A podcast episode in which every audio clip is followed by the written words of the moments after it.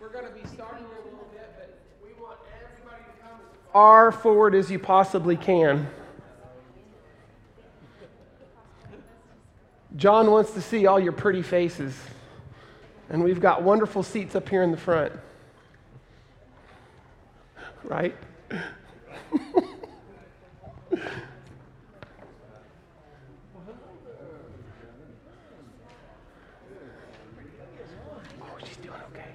Yeah, yeah, she's hanging in there.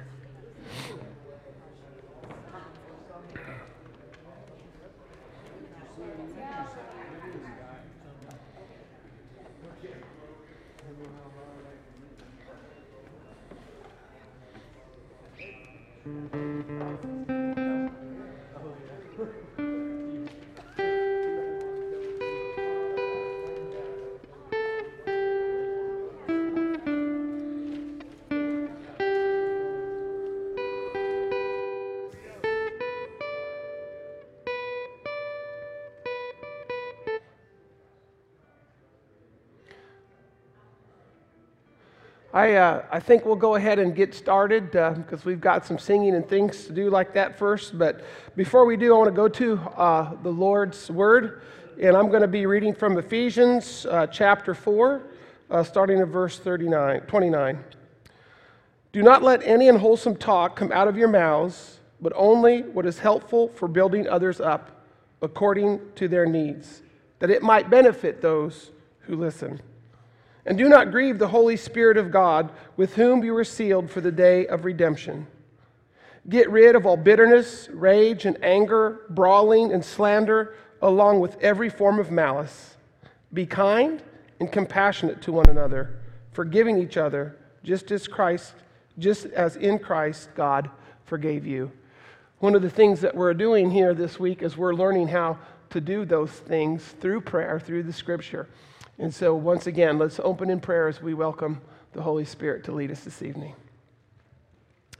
Dear Heavenly Father, we come before you tonight in the name of your Son, Jesus Christ, once again pleading that precious blood that was shed upon the cross for the forgiveness of our sins, for the security of our eternal salvation, and for the wonderful gift of your Holy Spirit.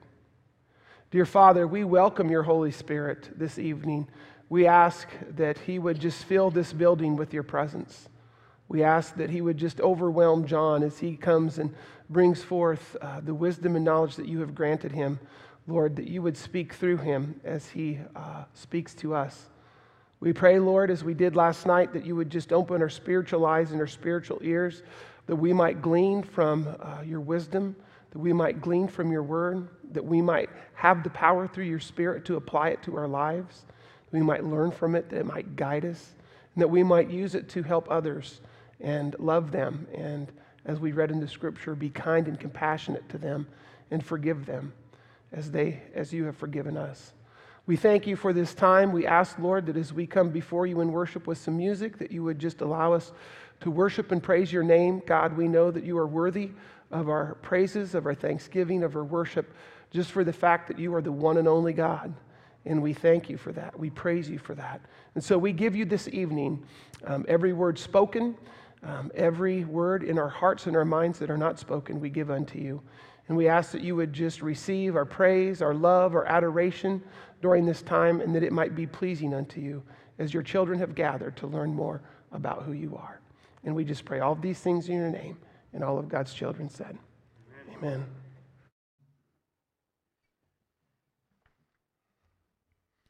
We want to start with singing our hymn to worship this evening.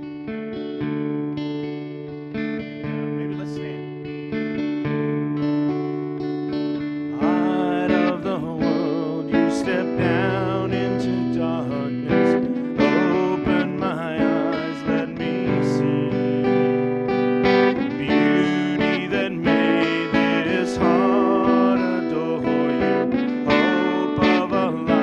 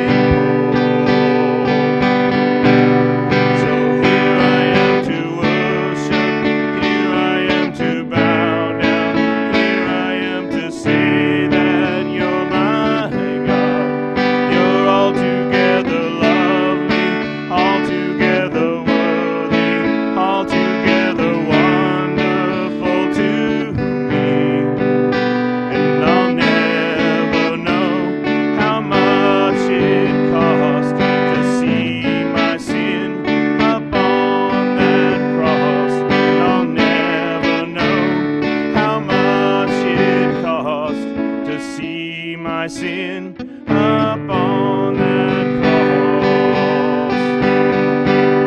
So here I am to worship, here I am to bow down, here I am to say that you're my God.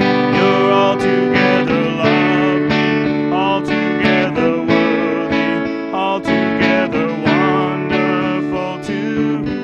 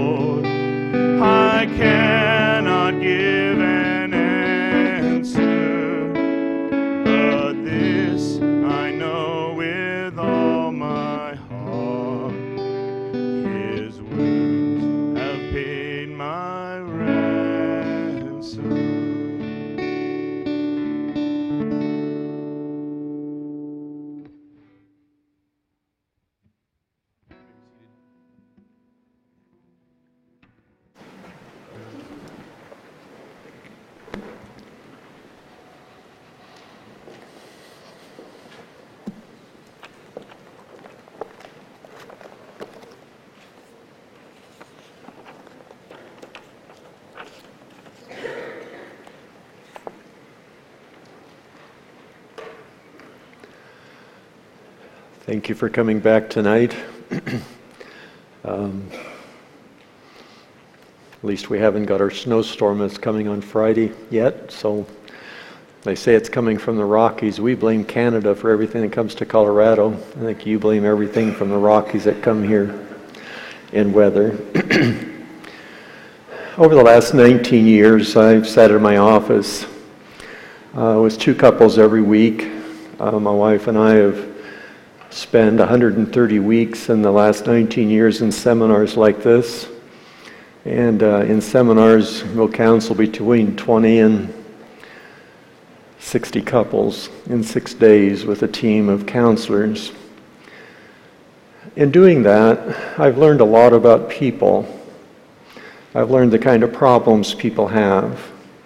I've learned what people struggle with, because every week in my office I sit and I ask people, um, what's happening in your marriage? I have to figure out how a husband's damaging a wife, how a, hu- um, a wife's damaging a husband, and I have to understand what's happening in that relationship. And I have fifteen hours to fix the problem. Now, after you do that for nineteen years, uh, you start understanding some kinds of problems people have.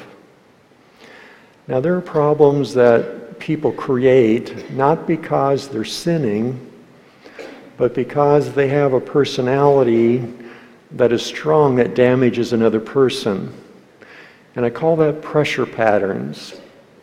Like, you can be a self-disciplined person, like to get a lot done, Um, be focused on your work, and be a very successful person, but you can damage a son who's like your wife, who's impulsive and can't focus, because you're trying to knock that impulsiveness out of the son, and emotionally that can damage a son.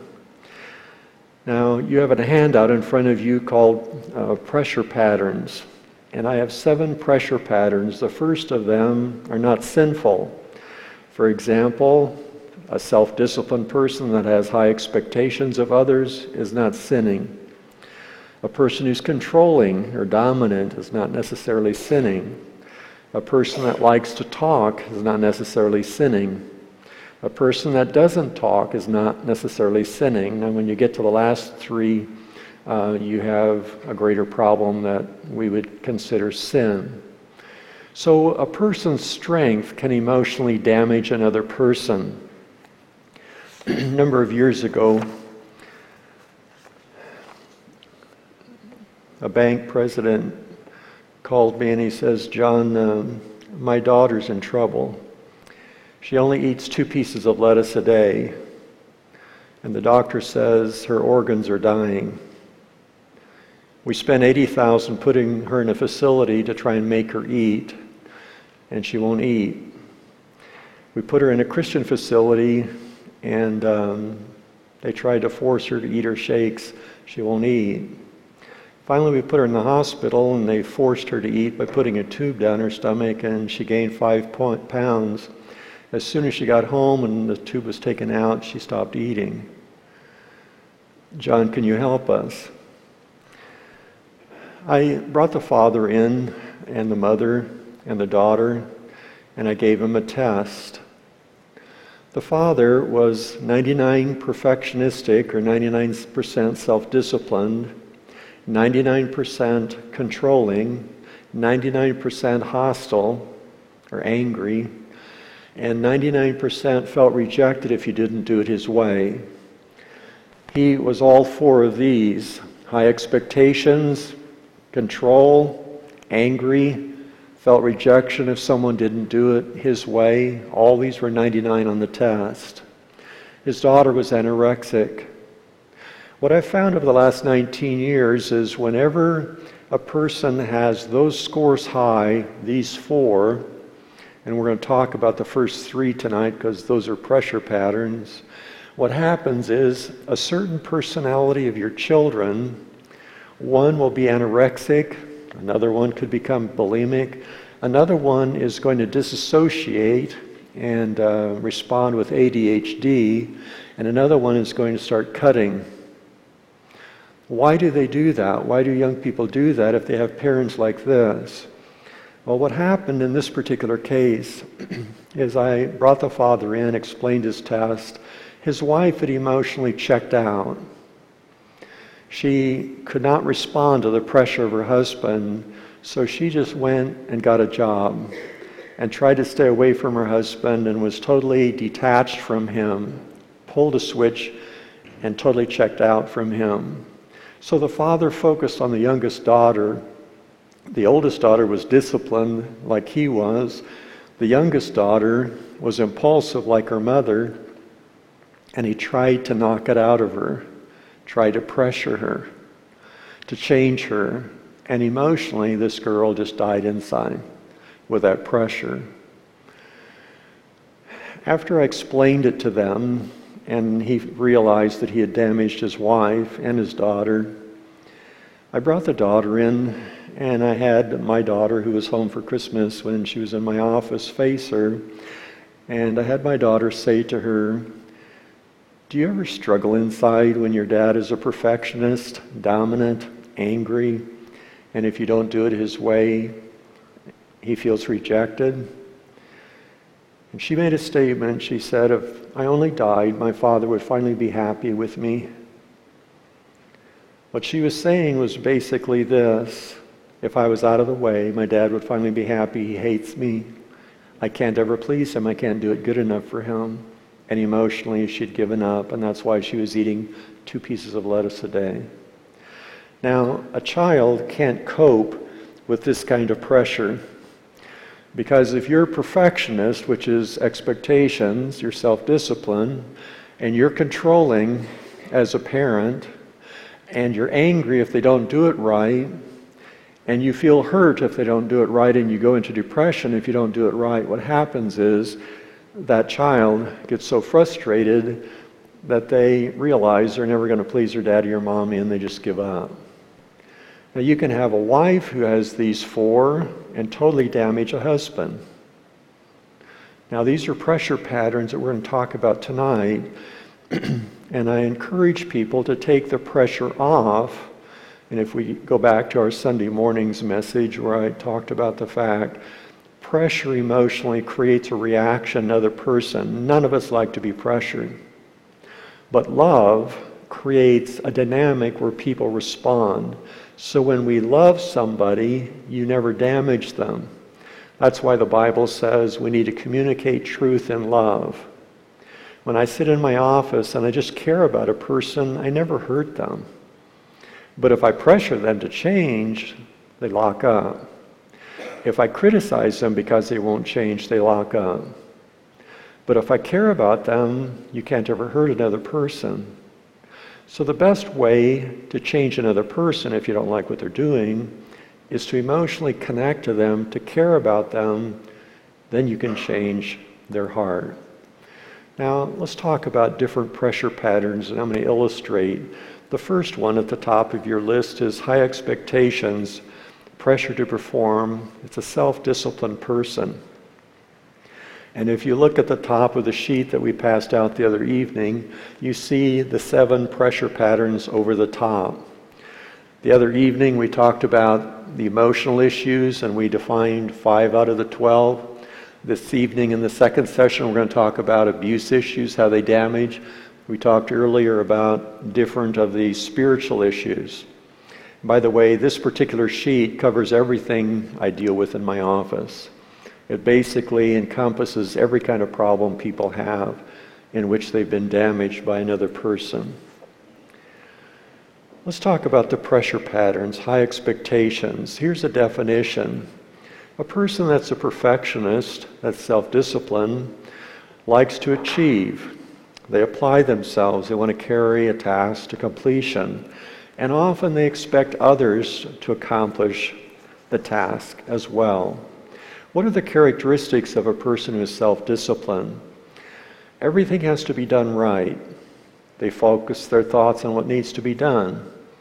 A disciplined person usually makes a list of everything that needs to be done, and when they go to bed at night, they still have twenty things to do. And they get frustrated because they can't go to bed until all those twenty things are done. They often get frustrated if someone else isn't disciplined, and they're not satisfied with someone else's work, and often they redo it. There are two problems with high expectations. A person can be damaged because someone has placed expectations on us, and we react to that. or we can put expectations on ourselves. Uh, this probably affects people most when they have been damaged by someone else's expectations and then they pressure themselves. When you have two disciplined parents, mom and dad are perfectionistic, often one of their children is a perfectionist so uh, severely that they constantly pressure themselves and they are not satisfied with an A, they have to get an A plus. And they get frustrated with themselves if they don't do it exactly perfect, and they feel hurt and guilt. They turn pain in on themselves and they feel guilty if they don't do it uh, exactly right. Let's talk about expectations others have placed on me. Now, you can apply this many different ways. You can have a husband putting expectations on a wife or a wife on a husband. You can have parents putting expectations on their children. Um, can go many different ways. When expectations are put on us, we will either try and meet them and become driven, or we will react to them and emotionally lock to the expectations of other people. Uh, for example, I had a man in my office. Every time I expected him to do something and I gave him an assignment, he would disassociate because his father was a perfectionist.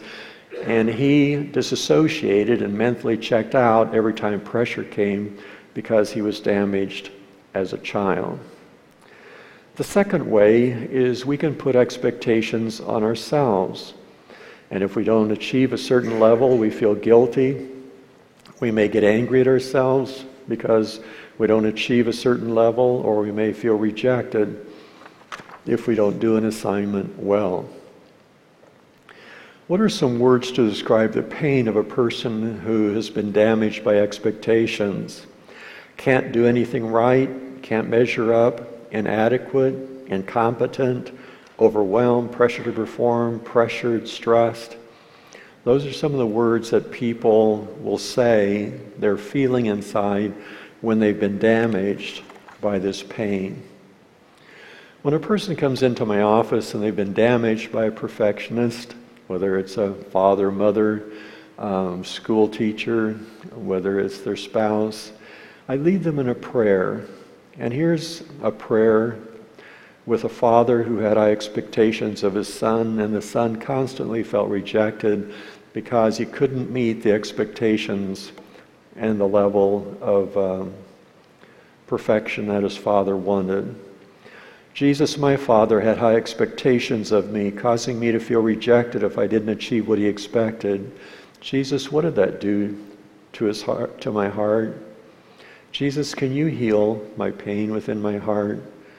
Can you make a safe place where I can go whenever I feel pressure of others' expectations? Can you bring peace to my heart? Jesus, can I open my heart to trust my spouse? Then there's a second prayer.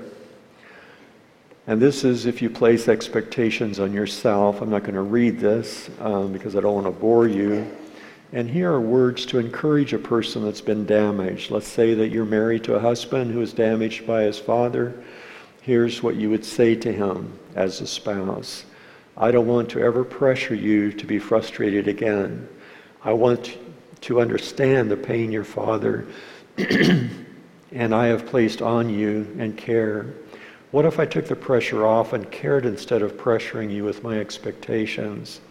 What if I accepted the fact that you can't achieve everything and helped you take the pressure that you have placed on yourself? Would you help me understand the pain you feel when others pressure you and you become frustrated and feel that you will never measure up? I would love to have you feel loved and cared for rather than pressured. I'm going to say this in regard to high expectations and pressure. In, in Mennonite cultures, most Mennonites, about eighty percent of them, are self-disciplined. That's actually a good thing. Because when you go into Amish communities or Mennonite communities, everything is perfect. You noticed when you come into this church, everything is perfect. Nothing's out of place. I mean, the carpet's perfect, The bricks are perfect. Everything is in its place, just perfect.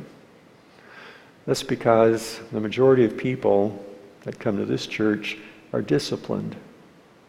Now, is that bad? No, it's actually good. But the problem is, if you pressure someone else with your expectations and that damages their heart, and they feel rejected because they can't achieve what you expect them to achieve, or you reject them because they can't do it good enough, or you pressure them and they disassociate, you're going to create pain for them. So you want to watch and be very careful if you're a disciplined person that you don't damage your children, you don't damage your spouse, you don't damage employees, because you can easily emotionally hurt another person. We were just in Florida, and um, one of my friends in Florida is a dentist, and he was sharing with me, uh, he's a disciplined person, gets a lot done. He was sharing with me that he had a lady that always was late to work. She was always five minutes late. So he said to her, I'll give you ninety days, and if you're not on time in those ninety days, I'm going to sever your work. In other words, you're going to be fired. Well, she was late during the first ninety days, so he says, okay, I'm going to give you one more ninety days. You're fired at the end of the second ninety days if you don't achieve. He came to my seminar just three weeks ago. Um, we have an in-depth training seminar where I spoke thirty-five hours, seven hours a day for five days, and he sat and listened to me, and he came up to me afterwards and he says, you know what's happening? This girl must have been damaged at home by somebody, because when I expect her to be on time, she always gets late. So when I pressure her, she's late. I'm going to change that. I'm going to take the ninety days off, and I'm going to care about her pain, and I want to see if she's on time, because I may be able to figure out her problem and solve it. I had a young man um, who was dating this girl, and she was always late for the date, and he was upset because he was a Mennonite guy, and Mennonites are always on time most of the time.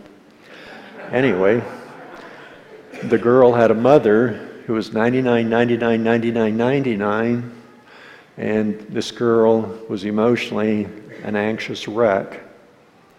And her mother had pressured her to do her home school, had pressured her to get ready on time. And when she felt pressured to get her clothes on, she mentally got fuzzy and she couldn't dress. So I told the boyfriend, this is before they got married, I said, unless you take the pressure off, she'll never get ready on time. You have to care about her heart. So he looked at his girlfriend and he says, it's okay if you're late. I just want you to feel cared for by me. She wasn't late after that. You see, the problem was that pressure caused a person to mentally check out and disassociate. And that mental check out is A D H D, because the medical field has to put a title on everything. And what I found in my counseling is every person diagnosed A D H D, the problem is someone has pressured them and they've checked out. They've lost memory. And um, disassociation is God's way of taking pressure off of children. So when a child is damaged by a father who's yelling and screaming and throwing a child across the room, the child loses memory, so they don't remember that happening. That's disassociation. The problem is when too much pressure comes on a person and they disassociate, now they can't function as an adult. So the first thing that we want to identify is high expectations. Now you say, is it wrong to be disciplined? No, it's not wrong. If you're disciplined, be grateful. You get a lot done. That's better than being an impulsive person that's changeable and you don't get anything done. No, you want to be disciplined. The question is, am I damaging someone else by pressuring them? Now you can't damage a person if you're self-disciplined and caring. You can only damage if you're a perfectionist and you're pressuring someone with frustration. That's when you're going to damage another person, or you're critical. The second pressure pattern on your sheet is what I'm going to call control or dominance. A controlling person is a person who likes to rule, dictate, have his own way. What are the characteristics of a controlling person? They like to be in charge. They take control of decisions. They exert pressure to have others do it their way. They desire to dominate another person. How does one react to being controlled? If a person has been controlled in their childhood or in their past, they, they won't be able to stand being controlled. They block others who control them. And often they rebel and are defiant. No one's going to tell me what to do. Or they disassociate or emotionally detach every time the pressure comes. Now, it's interesting. Usually opposites attract in a marriage. A submissive person who can't make decisions is attracted to a dominant person because they don't know how to make decisions, so they have to marry someone who can make decisions. So a husband who's submissive is attracted to a dominant woman, but now he gets married and he can't stand the fact that she's making decisions, so he gets angry with her. Or you can have a dominant man married to a submissive wife. Now that sounds more biblical, um, because it says wives submit to your husband, so it sounds more biblical. But if you have a dominant husband who doesn't value his wife, she's going to get frustrated because he's controlling her. Now the Bible says we're to submit to one another out of reverence for Christ in Ephesians. That passage comes just before the statement, husbands are the head of their wives, wives are to submit to their husbands. We're to submit to one another because as a husband uh, cares about, understands his wife's heart, and she understands and cares about his heart, you can have a neat relationship. So there's a problem whenever you have a dominant person emotionally controlling a person who's not dominant. Now, dominance, if it's combined with love, can never damage. If you're more concerned about caring about someone, you can't ever dominate them and hurt them. But if you have a dominant attitude with a critical attitude, you're going to damage, or if you're dominant and unsympathetic, you're going to damage someone, which means you don't care about them, you just want to control. Now, when I was a pastor, Um, I had a problem. I'm thirty percent dominant. And I attracted dominant people to my church. They loved to come to my church because they could tell me what to do. So I had people fighting with other pastors that were dominant across town. And they lost the fight, so they'd come in to our church and join our church. But the problem was, when you have two dominant people, I'm submissive, I want to please this guy, and I want to please this guy. And they're going in opposite directions, and they want me to go their direction, then I get stuck. Let me use an illustration. One day a man came to me and he says, uh, John, I want everybody in this church that's a man to go to Promise Keepers. I said, Jim, would you just invite the men to go to Promise Keepers? You don't have to pressure them. He says, no, every man has to go because Promise Keepers is the greatest thing since peanut butter, whatever. And he was pressuring. I, I knew a couple people in my church that didn't like Promise Keepers. And I says, don't pressure, just invite. So he gets up in front of the congregation and he says, every man ought to be in Promise Keepers next weekend. And I want you to sign up. That week, a man came into my office. He was saved out of Roman Catholicism. And he says, would you stand up in the pulpit next week, John, and tell everybody that Promise Keepers is of the devil?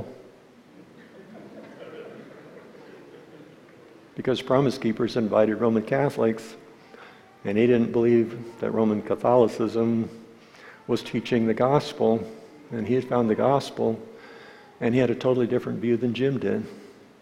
So I had Ed over here, Promise Keepers is of the devil. Jim says every man ought to go to Promise Keepers, and I'm thirty percent dominant with these two dominant guys pressuring me to go their way, and I'm stuck. We had a number of homeschoolers in our church, and four families that I had led to Christ, had no spiritual background. Their kids had never been to church, never been to Sunday school. And they said, John, could you provide something for our children? Uh, we need a Bible study. We need a youth group, something. I just had four families in our church that went to somewhere in California. And the guy says, no one should teach your kids but the fathers. So I was sitting in a meeting. It was a board meeting. And I said, four families would like for us to have a Bible study for the young people because they have no spiritual background. And these four says, if you start a youth group, we're leaving. These families over here says, if you don't give something for our young people, there are churches with youth groups in town, so we're going to go to another church. So I'm stuck in the middle, a submissive person trying to please eight dominant families who are controlling. I lost both sides.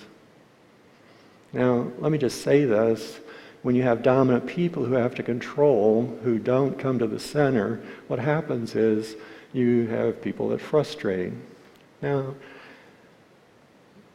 when I was a pastor, um, we had an elder-led church, and uh, so our elders met once a month, and I would have twenty-five things on the agenda each month. And initially, I would say, would you like, and I would give a decision, and Dave, who was on the board, who was very dominant, he would make his statement, no, we're not going to support any more missionaries. And nobody else talked, and Dave made all the decisions. Until finally I got frustrated, and I says, God, what's the answer to this? So I started my board meetings different. Went like this. The first five minutes of a board meeting, I said, God has brought you seven men. You're voted on by the congregation because uh, of your maturity spiritually, your commitment to Christ. And each of you have value. Each of you have wisdom. But Tim is a quiet person, never talks. But I want him to talk and share his perspective on these twenty-five things that we have on the agenda. Over here is uh, Jerry, and he's not assertive. So he's not going to talk.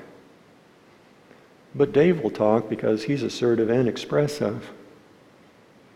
The problem is all of your computers run just as fast as each other. Some of them just, you don't communicate. And I'm not interested that one of you makes the decisions. I'm interested that all of you share your wisdom. And then we're going to ask Jesus, what direction do you want our church to go?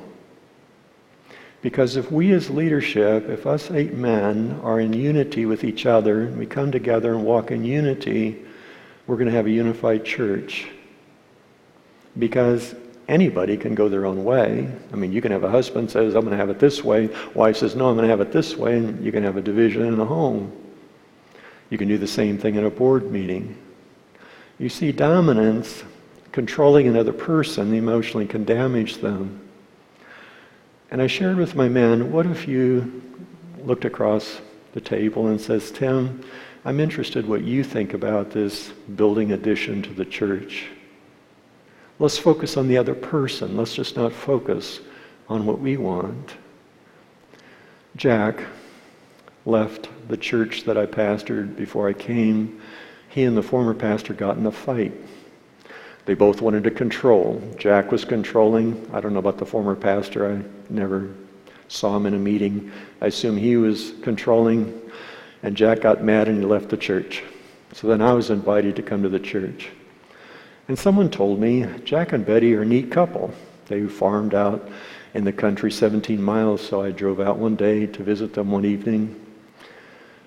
And I fell in love with them. They were a neat Christian couple, very committed to Christ. And six months later, they came back to the church I pastored.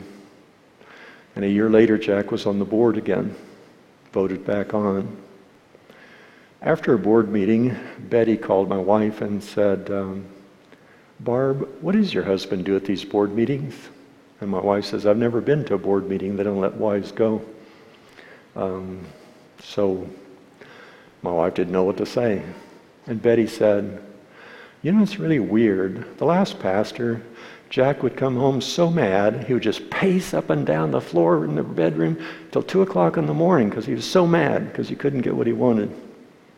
He said last night, Jack couldn't couldn't sleep. He was talking nonstop about how fun board meeting was.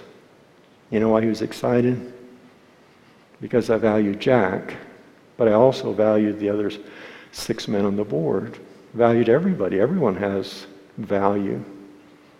Now, in a marriage relationship, if a husband values his wife and a wife values her husband, marriage is fun.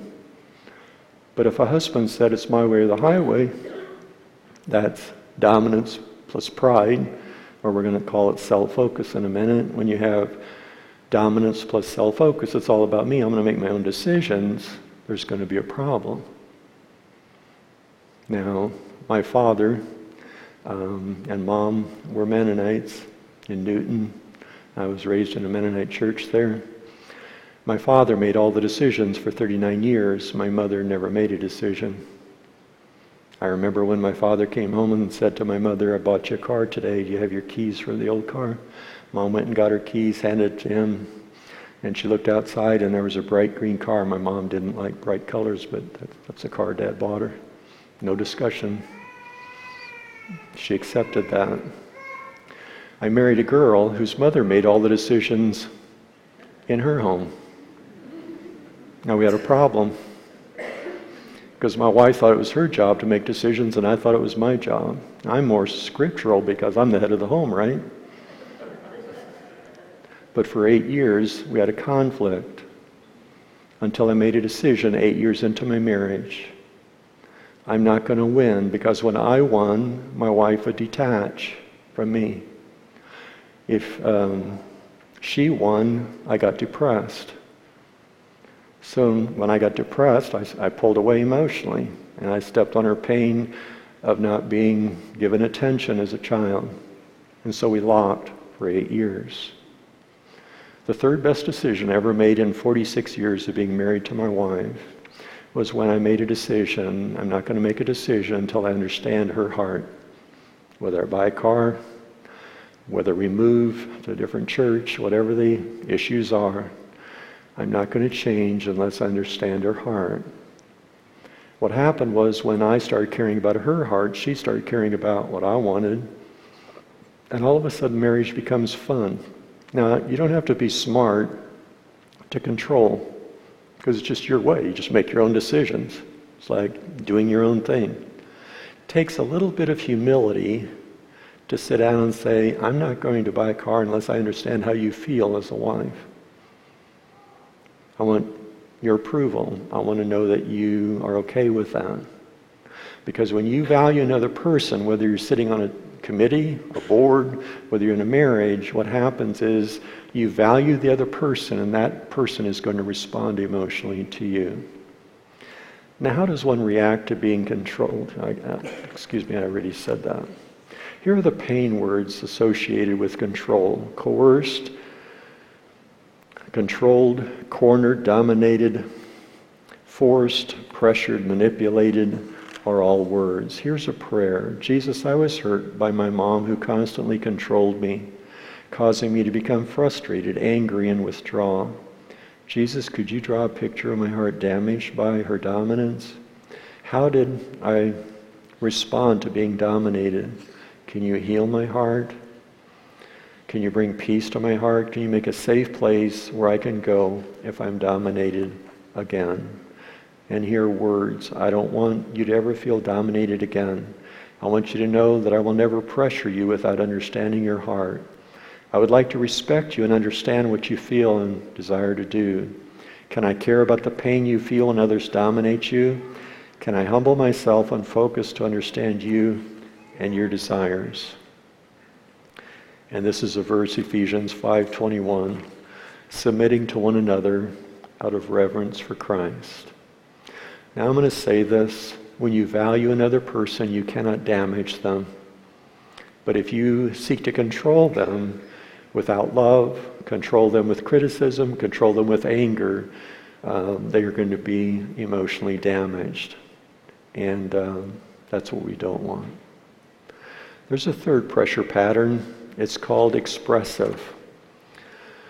A number of years ago, a man came into my office and his wife says, "My husband always gets angry when my daughter and I talk at the table. And he yells at us and criticizes us for talking, tells us to shut up." And I says, "What happened in your childhood?"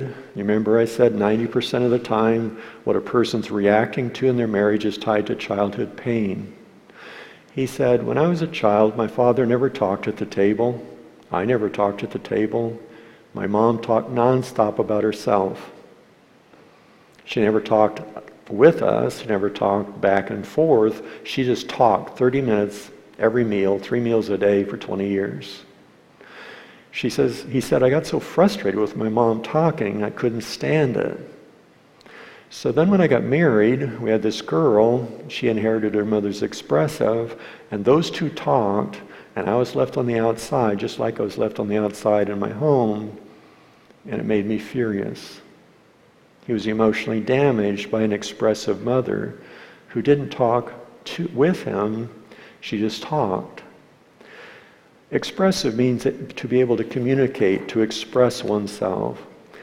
Being able to talk is not a weakness, it's a strength, but if you mix expressiveness with something else, you damage. You can run over someone who can't express himself if you talk nonstop, and you're in the presence of someone who doesn't talk or can't talk, uh, that person's going to be frustrated. Or if you're expressive and angry, expressive and dominant, expressive and critical, or expressive and uh, depressed, you're going to emotionally damage another person. What are some words associated with the pain of expressive? When a person's expressive and other people are not expressive, they feel not listened to, and their opinions aren't valued. Here's the prayer, and I'm not going to read it, um, but it's a prayer to resolve that pain.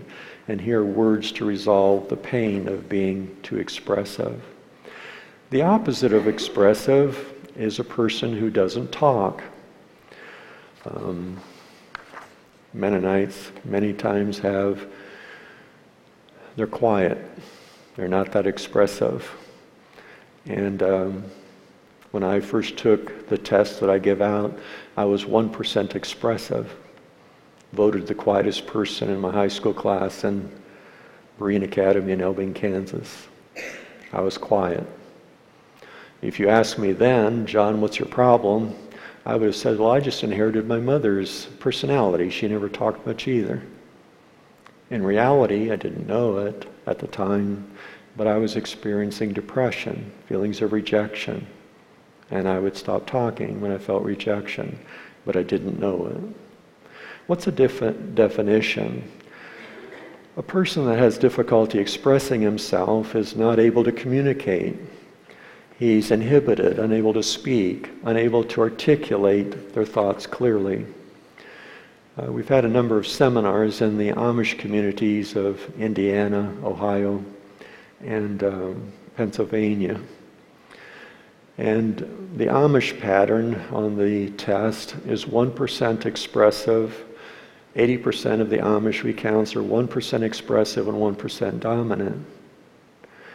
They're not allowed to make decisions, decisions are made for them. And emotionally, that damages a person because no one asks them, "What is your opinion?" I'll never forget an Amish man who was very depressed, uh, took a rope to hang himself, but realized his two daughters would find him hanging in the barn, so he couldn't take his life. So they put him in a mental hospital in Goshen, Indiana, and he wouldn't take his medicine. So two weeks later, he's in my office, face to the ground. I introduced myself, he never looked up. I didn't know what to do. So I started talking about the Amish pattern. And I said, in Amish circles and in some Mennonite circles, a child is never praised because praise leads to pride. That's what Mennonites and Amish believe often. And so a child is never appreciated for what he does. And then I said, in Amish circles, a father, mother will look with eyes of rejection, and that look will cause a child to feel rejected, and that's usually accomplished within the first three years. And so eighty percent of all the Amish or Mennonites coming into my office are depressed over eighty percent, feel rejected over eighty percent. And then I talked about the fact that because of what happens in the Amish um, circles, young people get rebellious, and at sixteen, they start not wanting to follow the rules. And they buy a car and they run away from home. And I said forty percent of the Amish run away from home. twenty percent feel guilty and they come back. As I was talking, and I talked for two hours like that, this man looked up at me for the first time and says, "How do you know all this about me?" I said, "I don't know anything about you, but I'd like to know." And he looked at me and he says, "John, I ran away from home when I was sixteen, and I ran to Chicago, and I raced horses. I worked in racing horses, and I made a lot of money. And I got angry at the English because they, the prostitutes would take my money. And so I went back home and married the bishop's daughter. And my father-in-law rejected me because I drove a pickup. And he got angry with me. And he pulled my wife away and my children away. And he says, for the last forty years, I've never had a friend. No one cares about me. Everybody hates me. Nobody wants me." I said, "Have you ever felt loved?" He says, "No." And I saw a sixty-year-old man just weep tears. And I turned to him and I said, uh, "Can I be your friend? Can I be the first person to love you? Can I care about your heart?" I turned to his wife and I says, um, "Would you like to help me? I'd like to see if in fifteen hours we can knock off his depression." She obviously didn't believe me. So I said, "Look at your husband's eyes." So she turned, she had her head covering. She turned to his eyes and says, "What if I cared about a little boy who's never been loved a day in his life? Instead of rejecting you, what if I accepted you? What if I made you feel special?" All of a sudden the tears turned to this huge smile, looked like a three-year-old Amish boy. And he got excited. And I noticed she was wanting to jump into his lap, so I says, "Can I excuse myself?" Now, Amish women jump faster into their husband's lap than any other culture. Okay? I don't know why, they just do. Because more Amish ladies have jumped in their husband's lap. Now, I have an intern room where I have up to twelve people watching counseling every week. And so I stepped out, closed my door, and she jumped in his lap. And she put her arms around him and she says, "I just want you to feel loved. I want to care about you. I didn't realize you had this problem." I went to the intern room and everybody was like this, "Are we supposed to be looking or not?" The only thing that was happening was she was in his lap and looking at his eyes and connecting with him. He lost his depression that day when she jumped into his lap because she loved him. And she was a first person to care about his heart.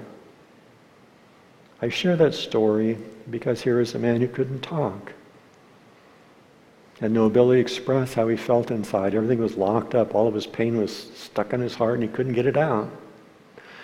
And I'm going to say this, people that can't talk often have pain inside and they don't know what to do with it. They need somebody to care to get that pain out, so that they can start enjoying life. And many times people that don't talk are depressed because they're focused on their pain and nobody knows how to care about them. And most of us as believers pull away from depressed people. It makes it worse because we don't know what to do with them. Tomorrow night we're going to talk about depression. We're going to share five steps that if you use, we could knock off ninety percent of depression in the church. That's tomorrow night. First session, so if you're interested, come back. Now, there are two causes why people can't talk. It's either inherited, If you have both parents or one parent that doesn't talk, you can inherit it. Or secondly, the person stops talking because they had emotional pain. After the break today, we're going to talk about sexual abuse. If a girl is sexually abused or a guy, often their grades go to D's within one day, and they stop talking, they go to their bedroom, they don't come out. Everything switches. One experience, that's all it takes. Lock up. What causes a person to stop talking? If someone tries to control a person, um, often they stop talking. Let me use an illustration. I've seen four of these in my counseling practice. Um, Jimmy grows up and he's three years of age, two to three.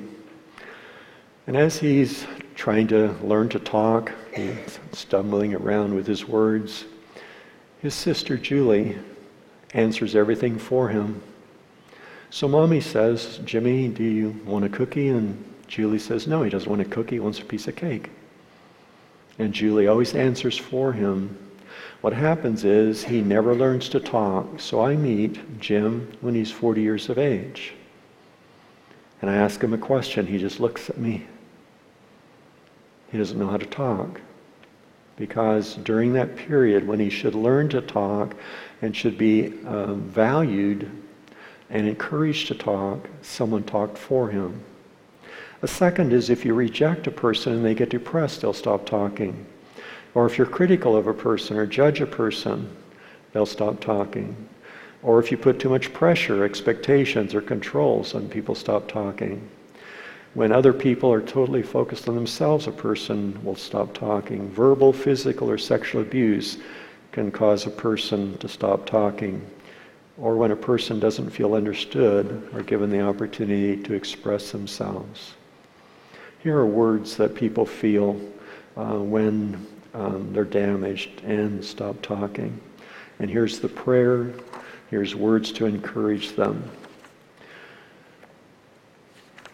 The fifth pressure pattern is what I'm going to call focus on self. A number of years ago, a film was created called The Titanic. This particular film, the person that wrote the film interviewed people that survived the Titanic. And after he interviewed everybody, he wrote a script for the Titanic. And maybe you watched the film. I have never seen the film, but I've read excerpts on it. He shows two men shooting each other so they can get on the boat, but that never happened, on the lifeboat, but that never happened. Nobody shot them, nobody. What actually happened was only five adult men survived the Titanic. The adult men said, they only had a few minutes, let's put our kids and mothers, their mothers on the boats because our kids have a whole lifetime. We've already lived half of our life, so let's go down because we're not going to have room for everybody. So they scurried to get all their kids and all the mothers on the boats, and only five men survived. They were totally selfless. But when the writer of the script was asked, why did you change the script?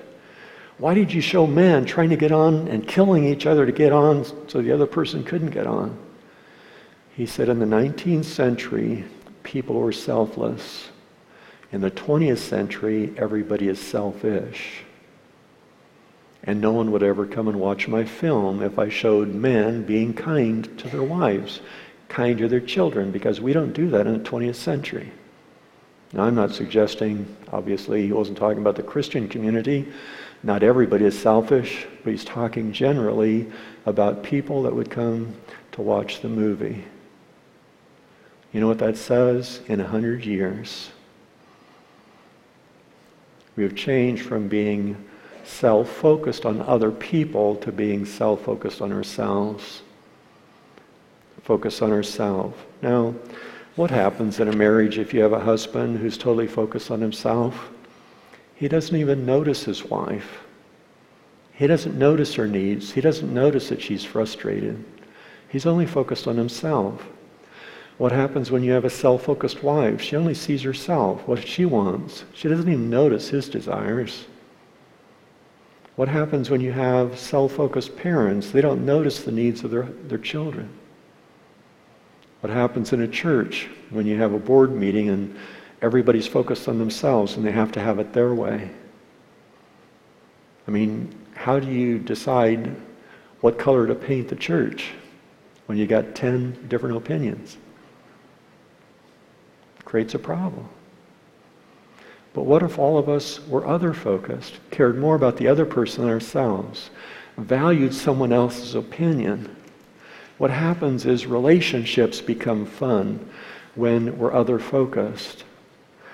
One lady, when asked, how often do you think about your husband and desire to do it the way he would like? She says, I have never, in twenty years of marriage, ever thought about my husband. I never asked his opinion. I wasn't interested in him. It was all about me. Now, if a person's self-focused, what happens is they're going to damage relationship.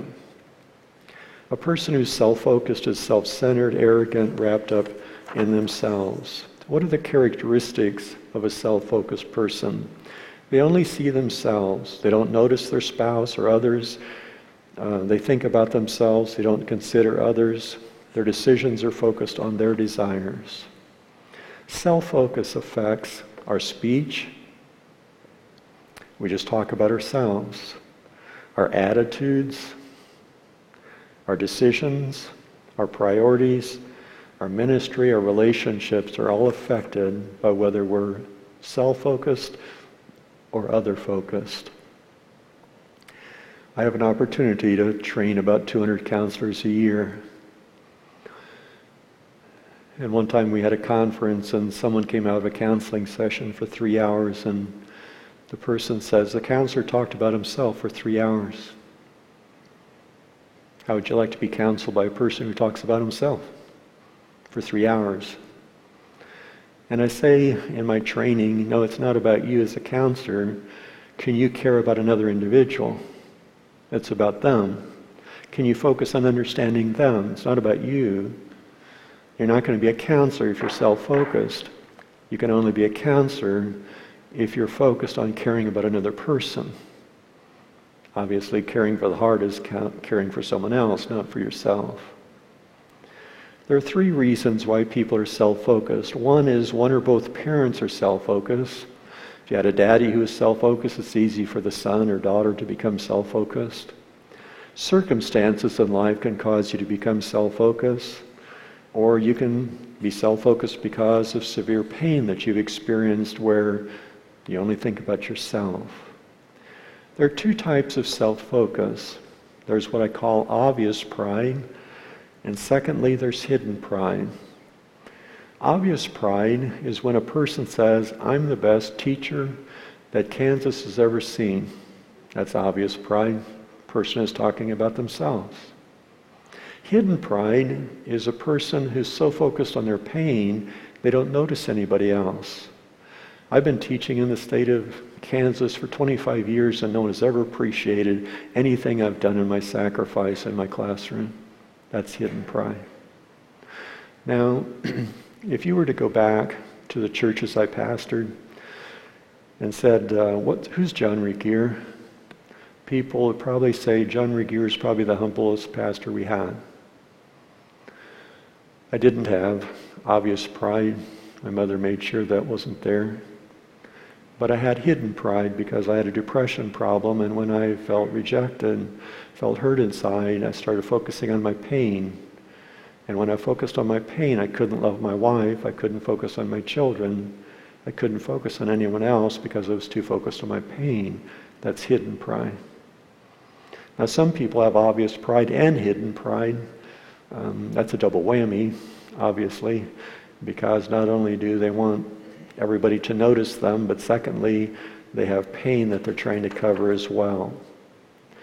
Now, what are some pain words associated with self-focus? Disregarded, unnoticed is the pain that someone else would share if they're around a self-focused person. Here's the prayer, words to encourage. The final two pressure patterns I'm going to combine is anger, critical, judgmental. So it's anger and criticism. Obviously, uh, we understand why this could damage a person. It's making comments that disapprove, to condemn, cutting, biting words. How is a person damaged by critical words? When a person is criticized, they feel rejected. They often turn anger in, get depressed, get anxious, withdraw, stop talking, pull their hearts away. Sometimes they disassociate.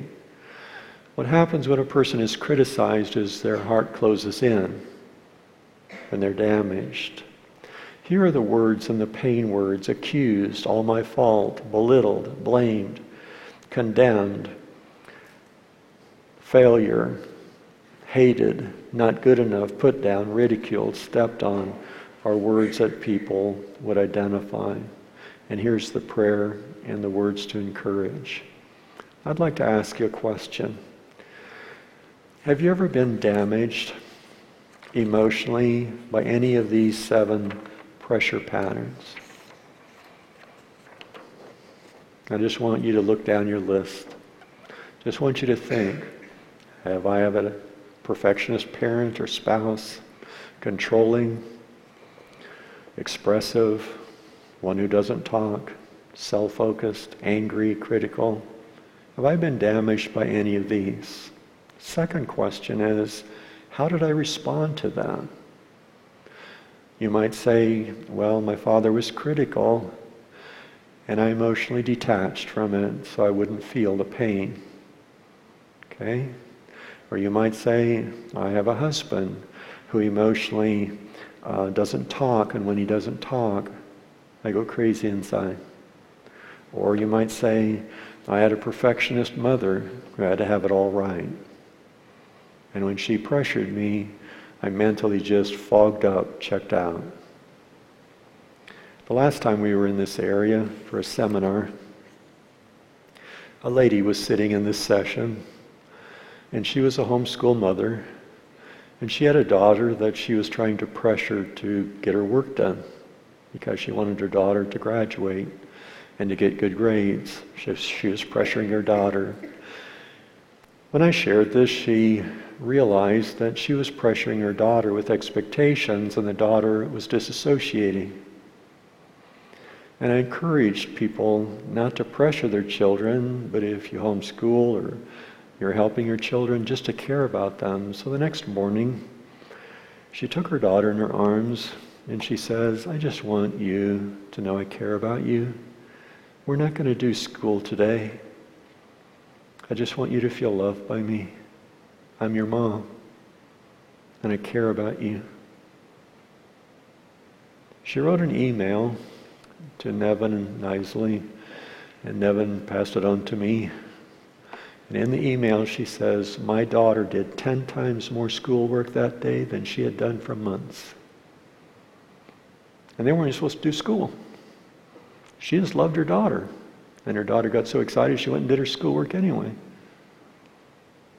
Love is a greater motivator than pressure. And when you love, people respond. When you attack, people emotionally lock up. So I'd like to encourage you, have you ever been damaged? How have you responded to that damage? Secondly, has your spouse been damaged? If your spouse has been damaged, would you be willing to care about that? Let's say that you have a husband who is dominated by his mother, and he just can't stand women who dominate. And he's reacted to every woman that dominates in the church because of that. That husband needs someone to care about that pain. Third, have we damaged our spouse? Have we done some of this? Now it's getting a little closer to home. Have we damaged our children? Have we damaged other people? See, when you go to your child and say, I wonder if I've damaged you by, will you forgive me? Now, I don't want parents to ask forgiveness every day and never change. I have parents that are angry and critical of their children every day. They criticize them, they're angry, and they say, I'm sorry, I shouldn't be doing that. Next day, I'm sorry, I shouldn't be doing that. I'm sorry, I shouldn't be doing that. Don't do that. Your kids just give up if you just keep apologizing and you never change. No, you say, I was wrong in doing that. I don't want to criticize you. I want to care about you. That's a way to resolve that. Now, what if you combine pressure patterns? If you have these four, you're going to create this kind of problem in your spouse or in your children. They have to obviously have a certain personality. Usually it's a high sympathy child that's going to react with this. If you add to these four pride and hypocrisy, pride is all I'm about myself. Hypocrisy, I don't have a problem, but you have a problem, is my son. The child will run away. And over the last ten years, every time a parent says, my child ran away, I ask him a question. Do you have these six qualities between mom and dad? Sometimes mom has three of them and dad has three of them. Sometimes mom has two and dad has four. Sometimes mom has all of them. And I show him this list, and I say the only reason a child will run away from home is if a parent has these, one or more parents has these six qualities. I was in um, Pennsylvania for a seminar, and a man came up at a training seminar and he says, my son just ran away from home, can you tell me why? And I said, well, I'm going to deal with it in this session. I'm going to list six things. After this session, you come to me and tell me, do you have those six qualities or your, does your wife have them? At the end of the session, he came to me and he says, I have them all. I know what my problem is, and I know why my son ran away, and I'm going home to fix it. Now, children don't run away from home just because it's more fun to sleep in a car in Denver, Colorado than being at home. No, they get free lodging at home. They get all their meals at home. The only reason people leave home is because the pain is too much and they can't cope with it. That's why they run away from home. And the sad thing is, many times young people are accepted in the drug world but not accepted at home. They're accepted somewhere else but not accepted by us as parents. And I want to encourage you as parents, open your hearts to love your children. You cannot damage your children if you love. Now, if you look at this sheet, I'd like to just summarize it for just a minute. Being self-disciplined, number one, is not a problem if you love. Being dominant is not a problem if you love. You can be a dominant person and value other people. You're not going to hurt them. Being expressive is not going to hurt a person, and as long as you care about other people. Um, focusing on self is going to damage. Anger is going to damage. Critical is going to damage. When you start combining these, then you start hurting other people. Because if you're a perfectionist and dominant, that's a double pressure. If you're angry, that's a triple pressure. And if you feel hurt if they don't do it your way, that's another pressure that emotionally causes them to totally shut down. What I'd like to encourage you to do is understand these pressure patterns and ask God, would you show me how to love, how to care, and how to be focused on other people to care about them. Um, I'm going to close this session with this challenge. I don't know how to say this, to be honest with you, because when I talk heart, I don't know how to explain it. But if you turn to your wife tonight and say, what if I was just about you and I cared about your heart? What would you do with me? What if I didn't control decisions, but I cared more about you than me? What if instead of being critical, I valued you? You know what's going to happen if you start saying things like that? When you reverse these things, all of a sudden you're gonna, your wife's going to say, man, I could live with you now. It'd be fun. I might even give you my heart. Maybe you as a wife are doing some of these things to your children or to your husband. You say, you know, I was wrong in pressuring you. Can you forgive me for that? I know I got my dominance from my dad. I don't want to dominate you anymore. What if I just cared and we made decisions together? rather than me making decisions for you. And even doing this with children. As your children grow up, obviously, when they're three years of age, you have to make decisions for them. But when they get to sixteen, what if I valued you and we made decisions together? Your young people are going to say, man, that sounds neat, that my dad and mom would value me, want to know how I feel. What happens is life becomes a lot more fun when you drop into your heart and you love and care rather than pressure with these pressure patterns. I'll turn it back to Pastor.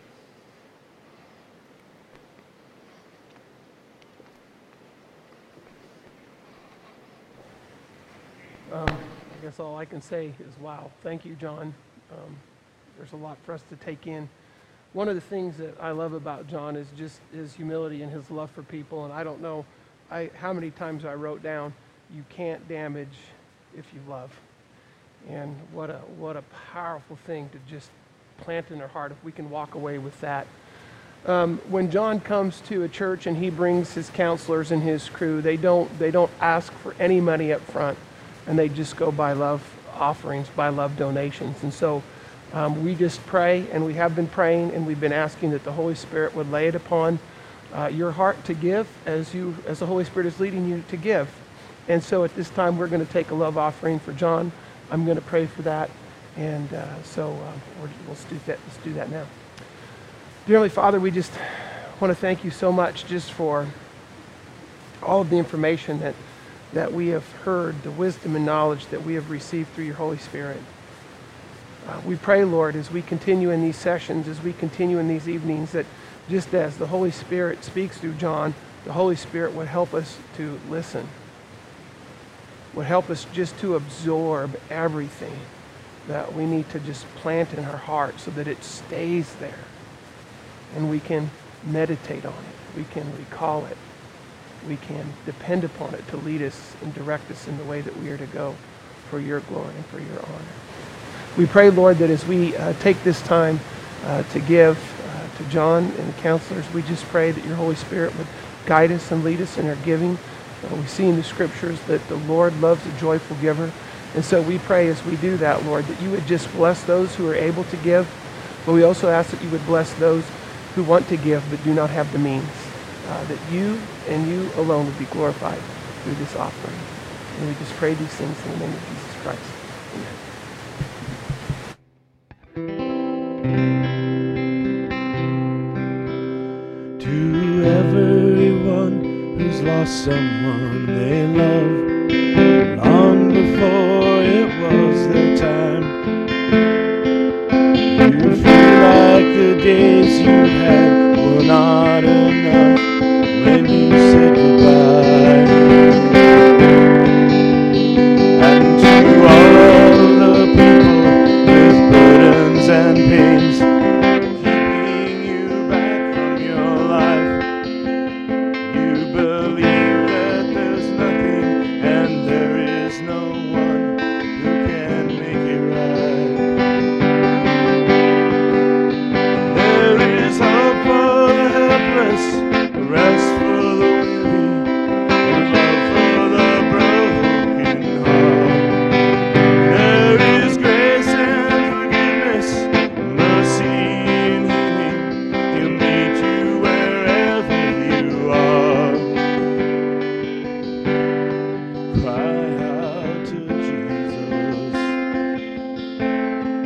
cry out to Jesus,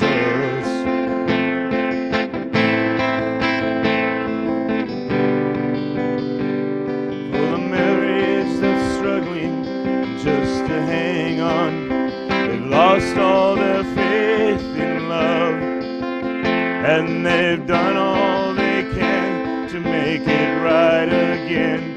Still it's not enough. For the ones who can't break the addictions and chains, you try to give up but you come back again. Just remember that you're not alone in your shame and your suffering. There is hope for the helpless, rest for the weary, and love for the broken heart. There is grace and forgiveness, mercy and healing. He'll lead you wherever you are. Cry out to Jesus. Cry out to Jesus. When you're and it feels like the whole world is falling on you, you just reach out, you just cry out to Jesus. Cry to Jesus. To the widow who suffers from being alone, wiping the tears from her eyes. For the children around the world without a home, say a prayer. There is hope for the helpless, rest for the weary, and love for the broken. There is grace and forgiveness, mercy and healing. He'll meet you wherever you are. There hope for the helpless, rest for the weary, and love for the broken heart. There is grace and forgiveness, mercy and healing. He'll meet you wherever you are. Cry out to Jesus. Cry out to Jesus.